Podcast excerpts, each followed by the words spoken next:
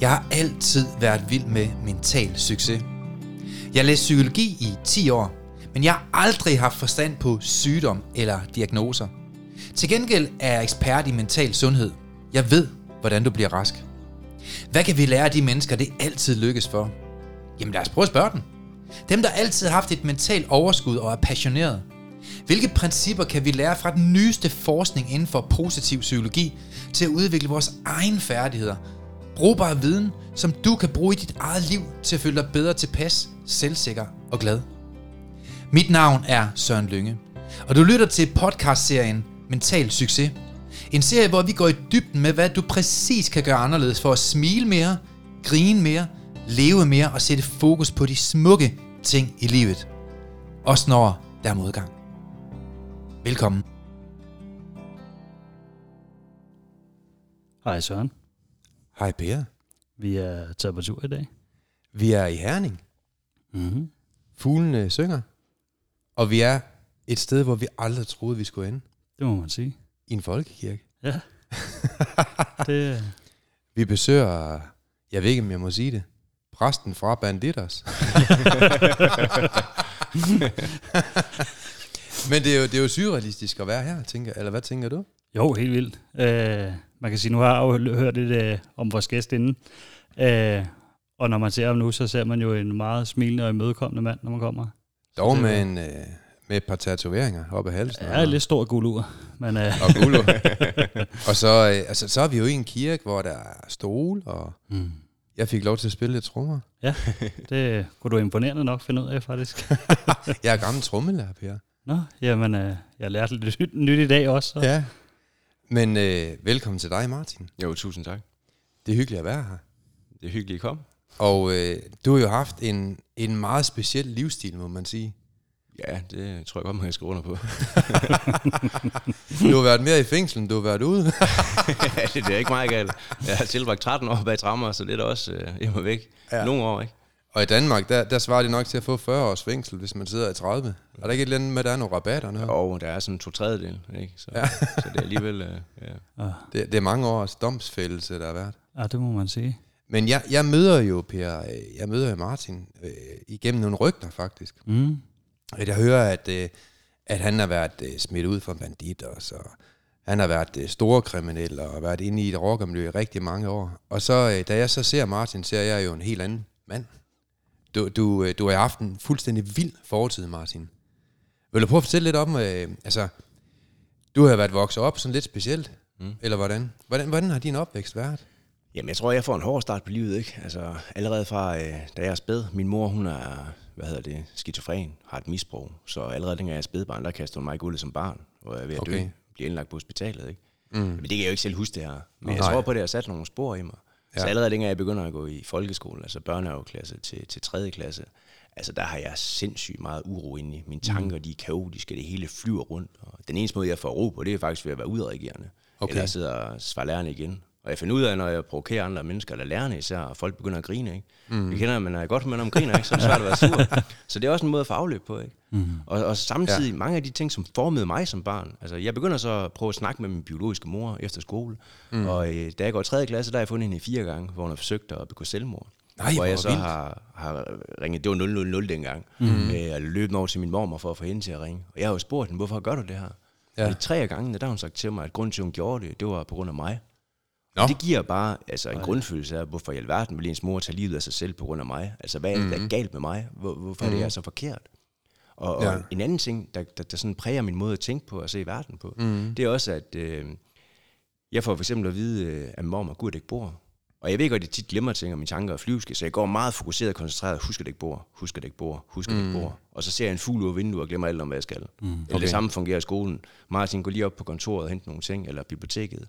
Og Ja. på vej derhen ser jeg nogle børn lege, og så glemmer jeg alt om, hvad jeg skal, selvom jeg er koncentreret mm. for at skille ud. Og det gør, at jeg begynder at føle mig forkert. Ja. Øh, jeg får så mere måske en forklaring på det, for jeg får at blive udredt og får en diagnose i 3. klasse. Altså okay. for det, der hedder en dampproblematik. Mm. Øh, det er det, der hedder ADHD i dag. Og det, øh, det betyder, at du har damp. Ja, ADHD er lige præcis. Alle drenge har det, står det for. Ja. så, øh, ja. Men det forklarer måske lidt og den Ja. måde, jeg var på. Ikke? Og jeg bliver smidt ud af 3. klasse, fordi der ikke er nogen skoler mm. i Aalborg omegn, der kan magte at have mig. Ikke? Og der er en regel om 10 timers undervisningspligt, så jeg begynder så at gå i skole ikke, fra klokken 12 til 2 og 1 til 3, når de andre er fri. Mm. Og efter det, så, fordi jeg stadig ikke kan finde ud af at indordne mig under autoritet og opføre mig pænt, så bliver jeg tvangsfjernet hjemmefra. Hvor gammel var du der? Der er jeg 10 år gammel, Okay. og der kommer på en lukket institution. Nå, Øh, og det er sådan i Danmark, der nu er jeg selvfølgelig så 13 år i fængsel. Øh, den kriminelle lavalder i Danmark, den er 15 år. Mm. Ja. Men du må ikke sidde i åbent eller lukket fængsel i Danmark, før du er 18 år. Nå. Så det vil sige, hvis man laver kriminalitet, når man er under 18, jamen, så kommer man på en lukket institution og sidde. Så der var 12 unge op på det sted her, og halvdelen af dem cirka, de sad der, fordi de skulle have været i fængsel. Okay. Øh, og man bliver lidt som, øh, ikke, vis mig de venner, så skal jeg fortælle dig, hvordan du er, og lige børn leger bedst. Så man bliver lidt som dem, man omgås. Ja. Så hvis øh, det var, jeg ikke var Guds bedste barn, da jeg kom derop, så var jeg det bestemt ikke, dengang jeg kom hjem deroppe fra. Og der kan man jo lige sige til jer, der lytter, øh, vi skal høre mere om Martin. Det er faktisk det eneste, vi skal i den her udsendelse. Mm. Fordi Martin har faktisk et meget succesfuldt mindset i dag. Men Martin, han har været medlem af Banditers. Øh, han har været rocker i rigtig mange år. Han har lavet en masse ulovligheder. Og, og derfor er det jo, altså historien om Martin, synes jeg bare, var mega fed. Fordi når man ser dig, Martin, i dag, har du et helt andet liv. Mm. Du er fungerende præst. Vi er faktisk i din kirke. som, øh, som en masse andre øh, kirker i Danmark, så er det jo en helt normal kirke, kan man mm. sige, i Danmark. Men, men det er jo fantastisk at høre om den her historie med, hvordan dit liv det brutalt forandrer sig. Mm. Men, men, men der er også en transformation til sidst, der gør, at du sidder her i dag. Mm. Og det skal vi høre meget mere om i dag. Men lad mig prøve at høre, du kom på institution. Ja. Hvordan var det at være der? Det var ikke et godt sted. Altså lederen deroppe, han var psykolog. Og dengang jeg kom derop først, jeg har, jeg har masser mange lyder og forskellige ting. Mm. Og han siger til mig, jeg er jo 10 år på det tidspunkt, Martin, grunden til, at du siger de lyde, og du er så udadreagerende, det er fordi, du har nogle uløste konflikter med din mor og din mormor. Mm. Og jeg tænker sådan 10 år gammel, det, ja. det er da ikke derfor, det, jeg kan da bare ikke lade være. Nej. Men fordi jeg ikke kunne indrømme det og acceptere, hvad han sagde, så skulle jeg stå på et sted inde i stuen, og der skulle jeg stå og kigge på et ur, og der blev jeg stående, indtil jeg indrømmede det, han havde sagt. Hold da op. Og det er der, jeg virkelig begynder at få antipati imod mm. autoriteter, altså folk, der skal bestemme over mig. Fordi at nogle gange, når han sagde nogle ting, jeg godt kunne se var rigtige, så tænkte Ja. jeg, at han skal ikke få mig øh, til at sige ja til det. Mm. Så der nægte jeg det bare pure. Mm. Var så, at man skulle ikke blive ved med at stå der. Altså klokken tre, så var der vagtskifte, så var der op på værelset og stuerest dagen efter. I et fængsel, der er der lås for dørene. Det er det ikke her. Der er alarmer for dørene. Så når Okay. man fik stuerest eller andet, så slog de alarmen til, og så kunne man ligesom ikke komme ud. Mm. Hver fredag, der var der værelseseftersyn. Og hvis, så fjernede de sådan sengene fra væggen, og så efter, hvis der var støv på panelerne, så fik du stuerest i en eller to dage.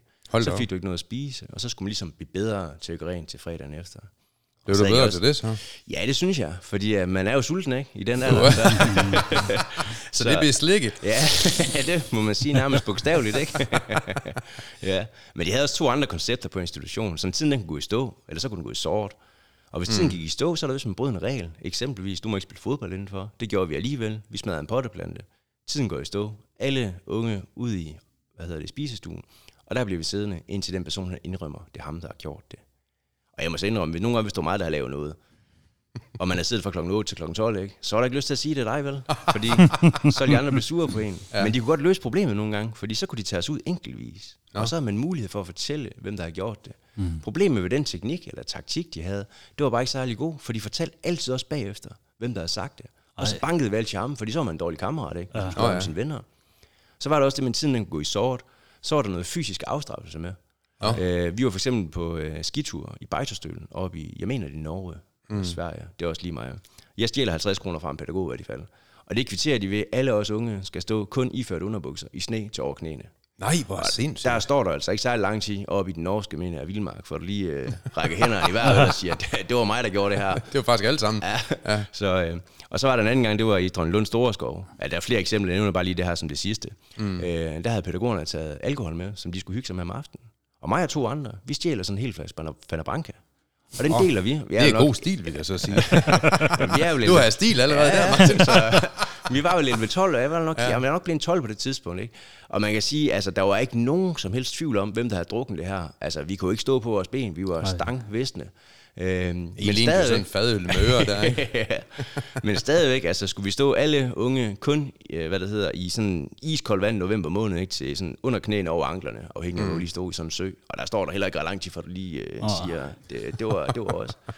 Øh, Ej, hvor vildt. men det var sådan lidt, hvordan reglerne, sådan, hvordan det var på institutionen. Men Hvor, så, lang, hvor lang tid var du der? mm, jeg var der tre halvt år. Hvad skete der så derefter? Jamen, så da jeg skal til hjem derovre fra, der kommer ham, lederen, øh, psykologen på stedet, og siger til mig, Martin, du er uden for pædagogisk rækkevidde. Du Nå. kommer til at sidde i fængsel resten af dit liv, og det er de fremtidsudsigter, som du har. Og jeg kan huske, dengang han siger det til mig først, der sidder jeg og tænker, sikke en idiot. Ja. Fordi jeg havde da ingen planer og intentioner overhovedet, om jeg skulle lave kriminalitet og sidde i fængsel. Men øh, jeg vil godt sige, at han har ramt ret godt plet, ikke? Ja, for du blev lidt stor kriminel, kan Det kan man sige ja til. Og jeg kan også huske det andet, det der med, at, som jeg sagde før, det der med, at min mor havde sagt, at grunden til, at hun forsøgte at tage livet af sig selv, det på grund af mig. Den der grundfølelse af, at der ikke er nogen, der elsker dig, du ikke er noget værd, og hvis folk finder mm. ud af, hvem du er, så er der ikke nogen, der gider være sammen med dig. Mm. Øh, den havde jeg, og den blev bare forstærket, fordi min mormor, hun kom op, og hun har altid sagt, at hun ville kæmpe for mig at gå hele vejen. Mm. Og nu siger Okay. hun så til mig, du skal hjem og bo hos din mor, jeg bliver nødt til at opgive det her, den kamp her for dig. Nå. Og det kan jeg huske, det var ligesom at få en kniv i hjertet. Ja. Ja. Og hun siger også, hvis jeg ikke gør det her, så kommer du ikke i familiepleje. Og det er ikke til at vide, hvor du kommer til at bo i landet. Men på den her måde her, kommer du til at bo tæt på mig i Aalborg Øst, og så kan du altid komme hjem til mig. Min dør står altid åben. Men sådan kunne jeg ikke se det dengang. Mm. Altså jeg er 13 år her, ikke? 13 og halv cirka. Så jeg følte det bare endnu en gang, som om at folk ikke gider mig. Og Det var svigt. Ja. Følte du i hvert fald. Så da jeg kom hjem og boede hos min mor, og som jeg også lige nævnte lidt tidligere, mm. altså vis mig de venner, skal jeg fortælle dig, hvordan du er. Ja. Lige bare leger bedst. Jeg var blevet formet af dem op på institutionen. Dem, jeg havde gået børnehaveklasse til 3. klasse med, jeg er ikke mm. så meget til fælles med dem mere. Jeg tror Nej. ikke, det var fordi, de gad at gå i skole og synes det var særlig sjovt og fedt vel, at lave lektier. Men de gjorde det i hvert fald. Det havde jeg ikke lyst til. Jeg havde mere lyst til at springe nogle postkasser i luften og stjæle nogle cykler eller biler og sådan nogle ting. Mm. Så jeg begyndte hurtigt at finde nogen, som der var ligesindede. Altså Ja. som var lidt ligesom mig. Og dem er der nogle stykker af i Aalborg Øst, tænker Det jeg. skulle jeg da lige hilse at sige ja til. øh, det, er, det er også flere øh, kvarterer derude, der har været på, med på regeringens ghetto-liste og sådan nogle ting, så, så det er virkelig... Øh, altså den vej, jeg voksede op på, jeg mener, der var 23 forskellige nationaliteter eller sådan noget, så det er Hold virkelig, øh, der er virkelig, hvad hedder det... Øh, øh, så vi begynder jo, altså allerede der, jeg tænker jo, altså, hvis de virkelig finder ud af, hvem jeg er, så gider mm. de jo heller ikke at være venner med mig. Nej. Så de konkurrencer, vi har nede på tankstationen, om hvem tør at stjæle mest slik, der overskred jeg bare alle grænser, og så gik fuldstændig amok og stjal fuldstændig hæmningsløst. Selv medarbejderen ja. røg med under armen. det var ikke meget galt. Og der fandt jeg hurtigt ud af, at hvis det var sådan, jeg overgik, mm. hvad alle andre gjorde i min omgangskreds, så fik blev jeg lige pludselig... Med, ja, det gjorde jeg. Jeg fik lige pludselig at vide, slap af, hvor er du sej. Og, mm. og, og det blev lige pludselig min drivkraft. Okay. Det der med, at hvis jeg ikke gør det her, så finder folk ud af, hvordan jeg er. Så det er faktisk det, jeg har brugt størstedelen af mit liv på. Mm. Altså det er sådan set at prøve på at overgå alle andre mennesker, for ligesom mm. at, at så skulle jeg få noget anerkendelse der. Og også bare det underlige er det, at altså jeg har jo stukket andre folk ned og skåret hovedet op på folk, og prøvet at brække øh, benene på betjenten og kaste dem ud fra første sal, ikke? og mm. har lavet voldsomt banket folk med stegepan og stukket dem i halspulsåren og helt kogende vand over dem. Altså, mm. Så det er, jo, altså, det er jo sindssygt, nogle af de ting, som jeg har lavet. Ja, det er Men, vanvittigt. men, men hvis man spørger mig om, hvad det værste, jeg har lavet, mm. så er det nok det, jeg har haft størst samvittighedskvaler med. Det var nok at så stjæle penge fra min bedstefar, da jeg var 14. Ej, hvor sindssygt. Og det virker måske lidt vanvittigt, mm. men jeg prøver på at, komme, sådan, prøve at forklare det lidt sådan med, mm. med et par eksempler. Jeg tror, vi alle sammen har så et indre samvittighedsbarometer. Mm. ja, det Første gang, jeg. man, man, altså sådan, at man ved godt, hvad der er rigtigt og forkert. Fordi jeg kan huske her, i 8. klasse, da mine mm. kammerater begyndte at ryge has, jeg havde ikke lyst til det, men jeg Nej. gjorde det alligevel, mm. fordi jeg tænkte, at øh, jeg skal ikke være udenfor, jeg bliver nødt til at gøre det. Men jeg havde en stålfast overbevisning, der hed, jeg kommer aldrig til at tage amfetamin. Jeg kommer aldrig til at tage kokain eller andre stoffer. Fordi folk, mm. der gør det, de er langt ude, de har ikke styr på deres liv. Mm. Nej. Øhm, og efter et stykke tid, vi var en has, så kunne jeg godt bare lige prøve amfetamin, ikke? Mm. Fordi det er jo kun amfetamin. Mm. Men der vidste jeg stadigvæk med mig selv, jeg kommer aldrig til at tage kokain, ecstasy og andre stoffer. Ja. Fordi så er jeg langt ude og ikke styr på mit liv. Og efter et stykke tid, det var blevet normalt at tage amfetamin i weekenden, så kunne jeg godt bare lige prøve kokain, ikke? Mm. Fordi det er jo kun kokain. Ja. Så på et halvt år, der er jeg gået alle fra, grænser?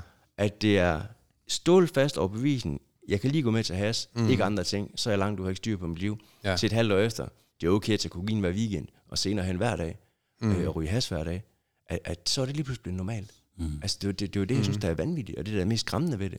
Og derfor nok det, jeg har størst samvittighedskvaler ved, det var at stjæle fra min bedstefar. Det svigt, og det, som, som ligesom udsat ham for. Også fordi måske han havde en tillid til dig, ja. eller stole på dig, eller troede ja. på dig i det mindste, lige kunne man præcis. forestille sig. Ikke? Ja, lige præcis. Han var lige dit anker der. Ja, og, og det har jo virkelig sådan, hvor jeg har haft det svært med det. Fordi det andet, det har bare været sådan lidt, der, jeg kunne faktisk se mig selv i øjnene, ved at stikke andet menneskene, jeg synes, jeg var sej. Mm. Og det er jo igen det der med, at man, man står her, hvor man er i dag. Hvis du tager et stort skridt til højre, men noget du gør forkert, så kan man godt mærke, at det føles faktisk ikke så fedt, det her. Det er faktisk lidt ubehageligt. Mm. Ja. Men jo flere gange du gør det, så er det der samvittighedsbarometer, så bliver computeren nulstillet, ikke? Mm. Og så er det normalt. Ja. Næste gang du tager et skridt ved siden af, 30 ved siden af, ah, det, det, her, det føles faktisk ikke så godt, det her. Mm. Det gør du flere gange igen, så bliver computeren nulstillet igen. Mm. Så hvis man tager små skridt i 15 år, så kommer du altså rigtig langt væk fra, hvor du stod til at starte med. Og det kan mange af lytterne vel også øh, relatere til det her med at flytte grænser. Altså, jeg, jeg er undervist rigtig meget på folkeskoler omkring øh, ungdomskriminalitet. Og der plejer jeg at have sådan en illustration. Jeg har faktisk haft sådan en stofhjerte med, hvor jeg tegner en kastestjerne på. Mm. Hvor jeg, Jeg så siger, og men når du, ja, når, når, når du gør noget, der er forkert, så drejer stjernen lige en runde. Mm. Og det gør jo ondt, fordi den er jo skarp ind i dit hjerte. Mm. Øh, men jo mere du gør noget uden at angre det, du gør forkert, og fortryde det, du gør forkert, jo mere slidt bliver kastestjernen. Og til sidst, så kan man så miste sin samvittighed. Mm. Og det er jo nok det, man ser inden for overgangmiljøet. Jeg kan ikke forestille mig, at du har stået og tudet, efter du har stukket en ned. Nej, det var det, jeg siger, at der er vanvittigt ved det. At mm. til at starte med, for eksempel bare med amfetamin, eller med, med ryge has, var så grænseoverskridende. Jeg skulle aldrig nogensinde andet. Til et halvt år efter, så er det blevet normalt. Ja. Og det jeg prøver at forklare det der med, man træder skridt ved siden af, mm. jo flere gange man gør det, så bliver computeren nulstille. Ja. Så, så, så det var ikke vanskeligt for mig at gøre de ting. Nej. Altså første gang jeg stjal en bil, jeg rystede jo så meget på mine hænder, mm. at jeg knap nok kunne ramme dørlåsen med skruetrækkeren, ikke? Ja. Men efter et par måneder, men efter, men, men efter et, et, et, par, et par måneder med at stjæle biler, så skulle vi jo stjæle en bil foran et parcelhus, og så sidde og dytte, og så give dem fingeren og køre det frem i julespind. Og så skreg vi af grin, fordi det var mega fedt. Ja. Og det er jo bare igen, hvordan grænserne de bliver flyttet. Ja, for det er vel også noget med relationerne, man har omkring sig. Mm. Altså, fordi det, bliver jo no, det, kan, det kan jo lyde helt sindssygt for nogle mennesker, der aldrig har været nærheden af sådan noget. Mm. Men med, med de mennesker, man, man har omkring sig, og relationerne, så bliver det lige pludselig også bare normalt, man mm. har, ikke? Ja. Og jeg tænker også, den er jo så blevet skubbet, skubbet mere, mm. efter som du har fået, hvad skal man kalde det, grovere relationer, skulle jeg til at kalde det, altså mere mm. voldsomme relationer og, og voldsommere typer i dit liv, tænker jeg. Ja. Men der er jo nok heller ikke nogen, der ser sig selv som at være meldt syg med stress og sidde derhjemme. Det er der nok ikke nogen, der har set komme. Nej. Der er nok ikke nogen, der har set komme, at man går på gaden og bliver hjemløs. Der er nok ikke nogen, der har set komme, at man lige pludselig lever et liv med stress, og man aflyser alle aftaler, og man ikke går til fester mere. Så har man nok lavet sit liv om inden, ikke? Mm. hvis man Jo, hvis se, man det har set det. hen til. Ja. Og det er jo ja. det, der er problemet med os mennesker, det er, at vi skubber grænser, og mm. vi er mange gange dem, der opdager det allersidst. Ja. Og hvor man så lige pludselig ser sig selv sidde, jamen man har ikke så mange venner, man ryster om aftenen, man kan ikke sove, man mm. er bitter, man er sur, man er vred, man fokuserer på alt det, man er imod, mm. inden at der egentlig har været nogle advarselssignaler. Og det er jo det, der er, altså, det er, jo det, der er kritisk, også i mine samtaler med folk rent professionelt, det er jo, at når en dansker kommer til mig, jamen, så er de jo nærmest været igennem syv skilsmisser og 25 mm. konkurser, inden der er en eller anden pære, der går op for dem, hvor de siger, måske har jeg brug for hjælp, mm. inden jeg kommer ud til næste led, kan man sige. Ja. Definitionen på idioti, det er at gå ned den samme vej og forvente et andet resultat, ikke? Mm. Ja, Så, jamen det er det. Men det gjorde du jo så selv faktisk. ja. Hvordan, øh, hvordan startede du med at komme ind i rockermiljøet, Martin? Men jamen, det er jo igen sådan, det, det kommer jo mere og mere, man begynder at blive mere og mere kriminel, og man begynder at få et mere og mere et, et rygte omkring sig at ryge, og så, ja, så er det jo lige pludselig der ved, ved det bord, man, øh, man ender, ikke? Ja. Øhm, og så er det jo bare det, altså til at starte med, ikke, der var det jo, altså, man kan jo sige, hvis man har en, hvis man arbejder i en virksomhed, så det største der, det vil være direktør og stå mm. for den, ikke, eller en eller anden mm. koncern. Øh, hvis man er i det kriminelle miljø, så det største der vil være med i en bande eller et mm. rockermiljø. Ja. Så det var sådan noget, man sådan, da man var yngre, sådan frygte meget, mm. men stadigvæk så op til. Mm. Og nu stod man lige pludselig over for muligheden, at det her, det kunne faktisk være en realitet. Så det er egentlig en, hvad kan man sige, det er noget, et eller andet sted, selvom det kan lyde skræmmende, så det er jo nok også fascinationen af Ja, det, lige øh, og præcis. sammenholdet, man tænker, at der kommer Lige i det. Præcis, ja. Og så, øh, hvad kan man sige, det man ikke har fået derhjemme, søger man måske, Ja, ja faktisk et andet sted, ikke? ja, lige præcis. Altså jeg kan sige, at alle mennesker, altså det helt grundlæggende og basale behov i vores liv, det er, burde man skulle være, altså have, omsorg, have kærlighed, mm. have tryghed og have forskellige, altså tætte relationer på en. Mm. Og det, den måde, jeg voksede op på, altså som vi gik på gaden, ikke?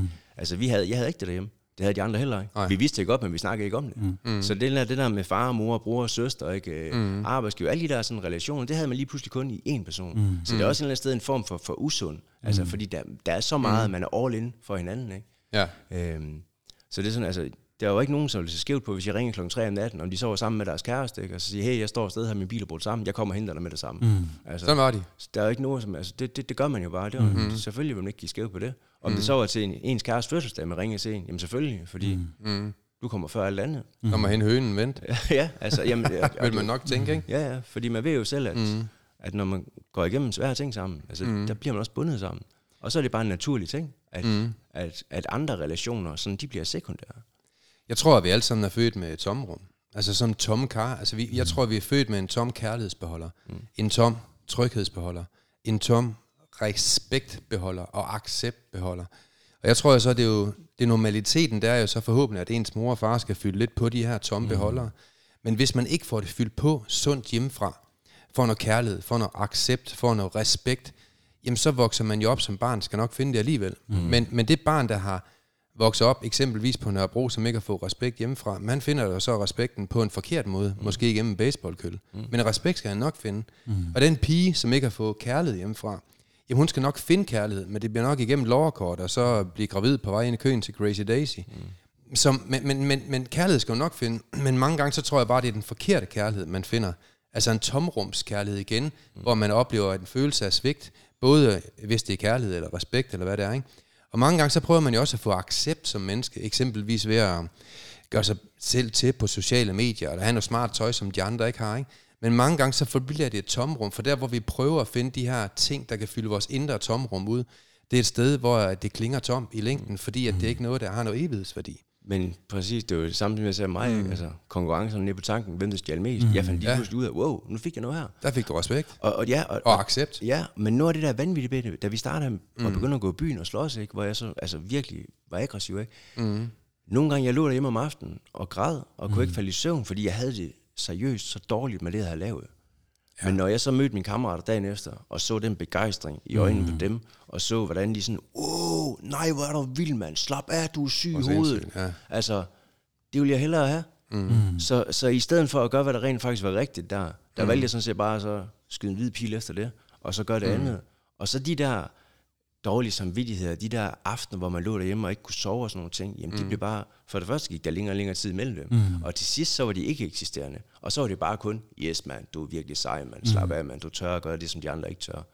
Så var det det, der lige pludselig fuldt, og det, der blev drivkraften. Så det, det der var skræmmende og mm. før, det var lige pludselig det, som, som der gav, hvad hedder brændstof til bålet. Mm. Eller brændstof. Altså, og det, det, det, er jo, det er jo det, der er så vanvittigt, mm. synes jeg selv. Nok det, der er mest skræmmende i mit liv.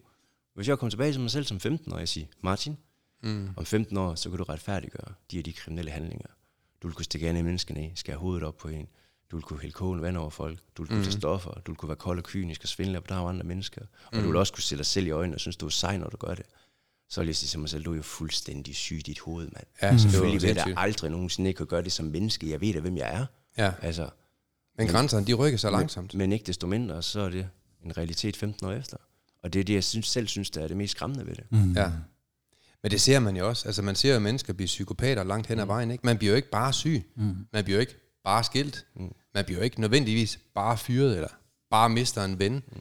Altså mange af de ting, der rammer os som mennesker, som, som gør, at vi falder, mm. det er nogle ting, som sniger sig ind ad bagdøren, mm. hvis vi ikke er opmærksom på alle de advarselssignaler. Og det er nogle af de ting, som jeg også kan fortælle til jer, der lytter, nogle af de ting, som jeg arbejder professionelt med. Problemer opstår ikke bare. Der er altid noget, der går forud for et problem, mm. og det er det, vi kalder advarselssignaler. Og advarselssignaler, det er de ting, der sker, når man ikke kan falde i søvn om aftenen kl. 11. Det er det, man kalder et indre advarselssignaler. Vi deler altid advarselssignaler op i to. Der er indre og ydre advarselssignaler. Og når man ikke kan sove, så er der altså nogle alarmklokker, som man burde reagere på, og så sige, hvorfor er det, jeg ikke kan sove? Og så skal man jo ligesom lave sin livsstil om og søge mm. hjælp eksempelvis. Ikke? Mm. Men der er også ydre advarselssignaler. Det er når for eksempel der er et billede af en i Netto, hvor der står Wanted, Dead or Alive, 20.000, så skal man, eller når foden banker på døren, ikke? eller når panseren henter mm. ens fjernsyn, så kan det godt være, der skulle sådan, du ved, man lige skal ske et eller andet, eller man får en besked i e-boks, ikke? Nu ved jeg ikke, i rockermiljøet, der sender I vel ikke e-boks, som skat de gør. Nej, vi sender til Eskerhold i stedet. Ja, ja. Men det jeg tror faktisk, de var blevet lidt mere moderne. Det er ikke sådan, øh, man får sådan en e-boksbesked. Øh, skær venligst selv dine fingre. ja. Det kan godt være, at I var blevet så lidt mere sofistikeret, ligesom skat. Tast et for højre, to for venstre. Jamen, sådan er det ikke. Nej, okay. det kan være, det kommer. Det er fremtiden. Ja, det kunne være et lille hint til dem af jer, der stadigvæk er i det dårlige miljø. Mm. Men, men, men, men hvis så man ikke man reagerer på de her advarselssignaler, så kommer problemet jo bare. Mm. Og, men det værste det er ikke problemet. Det aller værste, det er den tilgift, man får i et problem, fordi øh, mens vi frit kan vælge, kan vi jo ikke frit vælge konsekvenserne af mm. vores valg. De kommer uanset, om vi vil have dem eller ej. Ja. Og der kan man sige, at øh, den, den værste problemstilling ved et problem, det er den efterfølgende effekt, som vi kalder følelsesmæssige konsekvenser. For, som man kan sige, for et hvert problem, der er, så er der en følelsesmæssig konsekvens, og det betyder, at det gør ondt. Og det er jo det, du kommer ind på med samvittigheden. Mm. Og det er jo mange gange det her med, at vi ikke kan leve med os selv, fordi vi er dumme os, at vi ligesom prøver at negligere det ved at begynde at drikke, eller ved at begynde at feste endnu mere, eller ved at skjule vores smerte igennem et, et pænt udseende, eller lidt sminke, eller hvad man nu tænder på. Og hvis man så stadigvæk ikke kan se, der er et problem, som mange danskere ikke kan, ja, så ender livet så i kriser. Og det er jo så der, hvor vi ultimativt bruger langt mest energi. Men hvorfor ikke løse vores problemer allerede inden de kommer? Det kan alle mennesker faktisk lære. Det er jo det, der er spændende ved at arbejde med metakognitiv træning, som jeg øh, elsker at træne folk i. Det er, at man kan simpelthen lære at undgå sine problemer. Mm. Men Martin, det gjorde du ikke. Det gjorde jeg bestemt. Tværtimod. Der blev kastet brænde på bålet. Ja, det skal jeg nok lige helt sige. Og øh, lad os høre, hvordan øh, du kom ind i rockermiljøet. Hvordan skete det? Jamen det er det igen, at det kommer sådan lidt gradvist, ikke? Så var der en kammerat, der var kommet ind i det, og så prøvede jeg ligesom at, så, hvad kan man sige, uh, tage kontakt der til at se, det var noget, og så kommer der noget, hvad hedder sådan en afstemning, og så får man lige pludselig at vide, at jeg bliver kaldt derind der. Nå. Fra, fra dags dag så, der er du startet på prøve i Banditers. Okay. Øh, og så skulle jeg ellers ud og købe en vest, ikke? og så fik jeg nogle mærker, jeg skulle begynde at sy på min vest. Mm. Øh, og så var det ligesom, hvad kan man sige, så er det ligesom det. Og så er det som, man starter som det, der hedder hangaround, ikke? Det er mm. sådan, hvis du bare kører efter bogen ikke, i seks måneder, så efter det, så bliver man det, der hedder en prospect, det er et håb. Mm. Øh, så får du lov til at bære klubbens farver, får lov til at putte lidt flere mærker på din vest. Mm. Når der har været det i et år, så bliver man det, der hedder en probationary, det vil sige fuldgyldigt medlem på prøve. Og når der så har været det i seks måneder, så bliver man det, der hedder DK. Okay. Øh, ja. Hvordan var det at være i det miljø? Men jeg synes, til at starte med, var det virkelig fedt. Og det lyder måske sådan, nu har de lige sådan sagt, hvordan jeg så det dengang. Ja, okay. Øh, fordi jeg synes, at bruderskab, kammeratskab, vi holder sammen, vi står sammen. Altså, det var sådan, der er sådan et, et, et motto i Banditers, der cut one, and we all bleed. Mm. Altså, mm. hvis du skærer i en af os, så bløder vi alle sammen. Mm. Og det der respekt, ære, sammenhold, der er bruderskab, der, det var noget, jeg godt kunne forholde mig til. Kan I få jeres inspiration fra NATO? Det du angriber et eller andet. Men det er vel også, jeg tænker sådan lidt, det er jo, det er jo noget tryghed i det, og det er jo øh, noget sammenhold, at man lige pludselig har nogen, man er sammen med, og man får noget relaterbart, øh, mm. man ligesom har i livet. Ja. Tænker jeg også, at man ligesom, okay, men nu har jeg nogen, øh, jeg står sammen med, når man ikke har haft det måske familiært, eller med egentlig med venner, eller på den ene eller anden måde, mm. så har man lige pludselig et sammenhold, som man nok ikke er vant til, tænker jeg. Jamen, øh, ja. Og samtidig så får man lige pludselig en, en rigtig gangbar valuta i det kriminelle miljø, som mm. hedder frygt. Ja. Øh, fordi det er det sådan lidt, lidt omgæret af. Mm. Men det er jo også bare det, at øh, nu kender de fleste jo nok det her skriftet fra Bibelen, at hvis der er nogen, der slår dig på din højre kind, mm. så giver du ham en skalle. Nej, det står der ikke. så vender du den venstre til. Mm. Det kører man ikke efter i det kriminelle miljø. Der, er- hvis en slår dig på din højre kind, jamen, så slår du hårdt tilbage. Ja. Mm. Øh, og man kan også sige, at der er flere, der oplever, når man er igennem sådan en prøvetid, jamen så skal man jo gøre alle mulige andre, mm. eller for andre mennesker. Mm. Så der er tit den der, når man så endelig kommer med til højbords, hvis man kan bruge det udtryk, så har man måske en masse horn i siden på andre mennesker. Mm. Mm. Så det der broderskab og kammeratskab, det er måske ikke så sammentømret alligevel, ja. som man måske troede, det var. Hvad for en type kriminalitet lavede du som rocker? Jeg lavede stort set det samme, som jeg gjorde inden. Altså det var narkokriminalitet. Øh, især vold, det er nok det, jeg har været bedst til. Mm. Det har nok med at være, at hvis der var nogen, der havde et problem, så skulle jeg nok lige klare det og løse det. Mm. Øh, så har det været sådan noget med, med firmaer, dokumentfalsk, moms, hvad hedder det, Svindel? ja, momsvindel, øh, ja, vold, grov vold, ikke, med knivvåben, eller med kniv med våben, ikke. Så har der også været vold mod politiet. Øh, jamen, jeg kan, det er virkelig mange ting, jeg har sigte for. Så det var, det var ikke sådan så meget sådan, det var mere bare mig, som jeg var. Mm. Det der med aggressiv, udadreagerende, samtidig havde en stoffer, og hvis der var en eller anden, der havde en god idé, jamen så gjorde vi det der. Så gik vi lige ind og, hvad hedder det, lave banko i, eller så, øh, hvad hedder det, gik man ud og, hvad hedder det, rulle nogle folk, eller der var nogen, der skyldte penge, men så var man nu og så tage nogle ting i pant. Så, så det var mere bare sådan, sådan lidt hele, så det var ikke fordi, der skete så meget sådan, altså forskel på min kriminalitet før og efter mm. banditers. Det var måske bare mere, at når man lige pludselig havde en vest på, så var folk måske lidt mere medgørlige, mm. og lidt mere villige til at sige ja, når man kommer og siger, hey, du skal betale. Ja, selvfølgelig, det skal jeg nok. Mm. Det var måske nogle af tingene, der blev lettere. Så kan man jo bruge det udtryk der, så begyndte man lige pludselig at høste frugten af sit arbejde. Ja, det må man sige. Det er det, som man havde været før, det der er koldt og kynisk. Og når man får mm. et rygte omkring sig, at man er syg i hovedet, og man er villig til at virkelig at gå skridtet længere end andre, mm. jamen så er det bare lettere. Mm. Og så burde man jo tro, jamen så kan det jo slappe mere af, fordi så hjælper det jo bare at ringe til folk. Men sådan er det jo bare ikke. Fordi der er også bare noget inden i en, mm. som der er, mm. der er kortsluttet. At det der med, at det kan godt være, at man kan ringe til nogen, og så sige, hey, det er Martin Benson, du skylder penge, jeg skal nok betale. Mm. Men hvis du stadig ikke kan finde ud af, så finde ud af dig selv indvendigt, at der er en masse kortslutninger. Altså, Ja, det må det være. Ja, altså det der, man siger, der med, at man kaster benzin på et bål, så blusser det op. Jeg oplevede bare, at mit temperament, når jeg smed benzin på bålet, det blev lettere og lettere antændeligt. Jeg kunne mm. mindre og mindre være i mig selv. Det var svært og svært at være i mig. Så jeg gik amok over, over flere ting. Altså andre relationer havde jeg svært ved at have tæt på mig, fordi jeg, jeg kunne ikke rigtig... øh, Og samtidig mistilliden til andre mennesker. Mm. Altså med kæreste eller andre ting. Jeg skal ikke lige, hvis jeg begynder at få følelser for en eller anden, men så skammer dem af. Fordi mm. det skulle man da ikke opleve. Nej, nej, slap helt af. Altså, det, er jo, det var lige pludselig det farlige, ikke? Ja. Det var når folk de kom Så sådan ind sårbar, under, ja, så kommer man ind under jernskjorten, hvis man kan sige det, ikke? Der skal mm. man ikke have folk ind. Fordi så begynder det at blive ubehageligt. Mm. Øh, og det skal man ikke forholde sig til.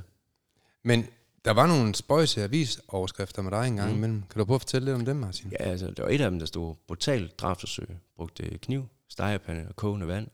Så er der en anden, der så skrev øh, sadistisk vold på heden. Det er et lukket, åbent og lukket fængsel.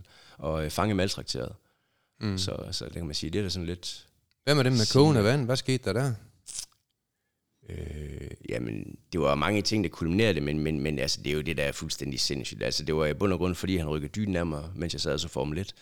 Øh, og så skulle han løslades dagen efter, og så gik jeg ned og stak ham med en kniv et par gange, tre eller fire, tror jeg. Mm. Og så smadrede ham med en øh, stegepand bagefter. Og så, man har en tradition for, at man giver folk vand, når de skal løslades. Ja. Og så skulle han løslades dagen efter, og så kunne jeg også lige tømme to liter kogende vand over ham. Så han fik vand. Ja, Men det var ikke lige kogende vand, der var planen. Ja, det var ikke det, der var planen, men det blev det så til. Ja, og det var bare igen, altså når jeg sidder og tænker over det, jeg sidder helt kromatær og tænker, mm. hvad, hvad har du haft gang i? Mm. Altså, hvordan, hvordan jeg, jeg, jeg, jeg fatter det virkelig ikke, mand. Nej. Det er jo sindssygt, altså. Fuldstændig vanvittigt. Og, og det værste er ved det her, mm. det er jo ikke, altså, ikke- det, er jo ikke, det passer ikke, det er jo ikke det værste af det, men sådan set med mine briller, det her, det var om søndagen. Jeg skulle mm. løslades om mandagen. Nej. Ej, det var sindssygt. Øh, Hvor lang tid ekstra straf fik du så? Du har fået en del straf, mens du har siddet i fængsel. Ja, det har jeg. Jeg kan ikke huske, det blev, det blev, jeg ville først sigte for drabsforsøg, men det blev faktisk lavet om til grov vold, fordi han vist kun var i sådan en livsfar i kort. Øh, Okay. så jeg fik, jeg tror det var halvanden år for det, eller sådan noget. Men du gik også og... Du havde lidt problematikker med fængselspersonale derinde, havde du ikke Det det? må man sige, altså. Dem havde du fat i nogle gange. Ja, der har jeg været dømt for vold en del gange. Altså, hvis man så træder lidt tilbage, så har jeg haft rimelig mange overfald mod fængselsbetjente. Mm. Og det resulterer faktisk i på et tidspunkt, at fængselsvæsenet ikke gad have mig, fordi jeg var for aggressiv. Øh, Ja, det så kan jeg huske, du fortalte. Du kunne slet ikke være i kriminalforsorgen, Nej, vel? så jeg blev faktisk øh, flyttet over i psykiatrien. Mm. Men de gad jo heller ikke at have mig, fordi jeg ikke var sindssyg. Jeg fik lavet øh, tre mentalerklæringer, som alle sammen sagde, jeg var normal. Mm. Og så jeg lige have med sådan, jeg vil, det jeg havde lavet, det vil jeg betegne som sindssygt. Men sådan Ja. klinisk, sådan lægelig forstand, sindssygt, det er at være skizofren, sådan bipolar. Og det var du ikke. Nej. Så, øhm, så jeg faldt lidt mellem to stole, ikke? Hvordan var det at være så aggressiv, dog ikke sindssyg, så du ikke kunne være hverken i kriminalforsorgen eller i, øh, i psykiatrien? Ja, hvor kommer man hen, tænker jeg? Men så kom jeg så, fordi at da de forlangte en, en fjerde mentalerklæring, øh, så sagde dommeren i retten, det kan I godt glemme det her nu. Altså, vi kan ikke blive ved. Han får dom på tirsdag. Sådan er det. Mm. Og mandag, der sidder jeg og snakker med lægerne, og der siger de, vi har udarbejdet den her første mentalerklæring til dig, men det er ikke sikkert, at du kan få en behandlingsdom. Fængselsvæsenet vil ikke have dig, så vi bliver nødt til at tage dig. Så vi har besluttet os for at give dig diagnosen skizofren. Det er bare din Selvom ikke egen, ja, det er bare din egen form for skizofreni, som det ikke er andre, der har. Nå. Øh, så den fik jeg om mandagen. Så kan du godt føle dig unik, Martin. Ja. Så jeg blev diagnostiseret med skizofreni om mandagen. Jeg kom i retten om tirsdagen. Der fik jeg dom til behandling på ubestemt tid. Og om torsdagen fik jeg ophævet skizofreni-diagnosen. Så jeg har haft influenza, der var længere tid, kan man sige. Ej, hvor sindssygt. øhm, Hvor endte du så? så fik jeg så på en retspsykiatrisk afdeling. Øh, og der øh, ja, får man jo tilbudt alt mulig medicin. Mm. Og jeg spurgte jo først, er det tvang det her? Nej, det er det ikke, det er fuldstændig frivilligt. Så skal Ja. jeg ikke have noget af det der. Nå, det er Og godt et så. måneds tid efter, der kom der lige pludselig et helt hold af folk på 10 stykker. Øh, og de står med sådan en bakke foran mig. Og så siger mm. de, hvis du ikke spiser det her nu, så sprøjter vi det der. Så siger Nå. det er der tvang. Så siger jeg, nej, du kan selv bestemme, om du vil spise det, eller du vil have det sprøjtet. så, og så begyndte jeg at få indsprøjtninger 14 dage, og så få et hav af piller bagefter. Og jeg gik jo fra at veje 75-80 kilo måske, til at lige pludselig veje 125 kilo. Altså, Ej, hvor og gik sindssygt. fuldstændig rundt i en tog, ikke? Mm. Men når man vender sig til medicin, så var jeg bare lige så udreagerende.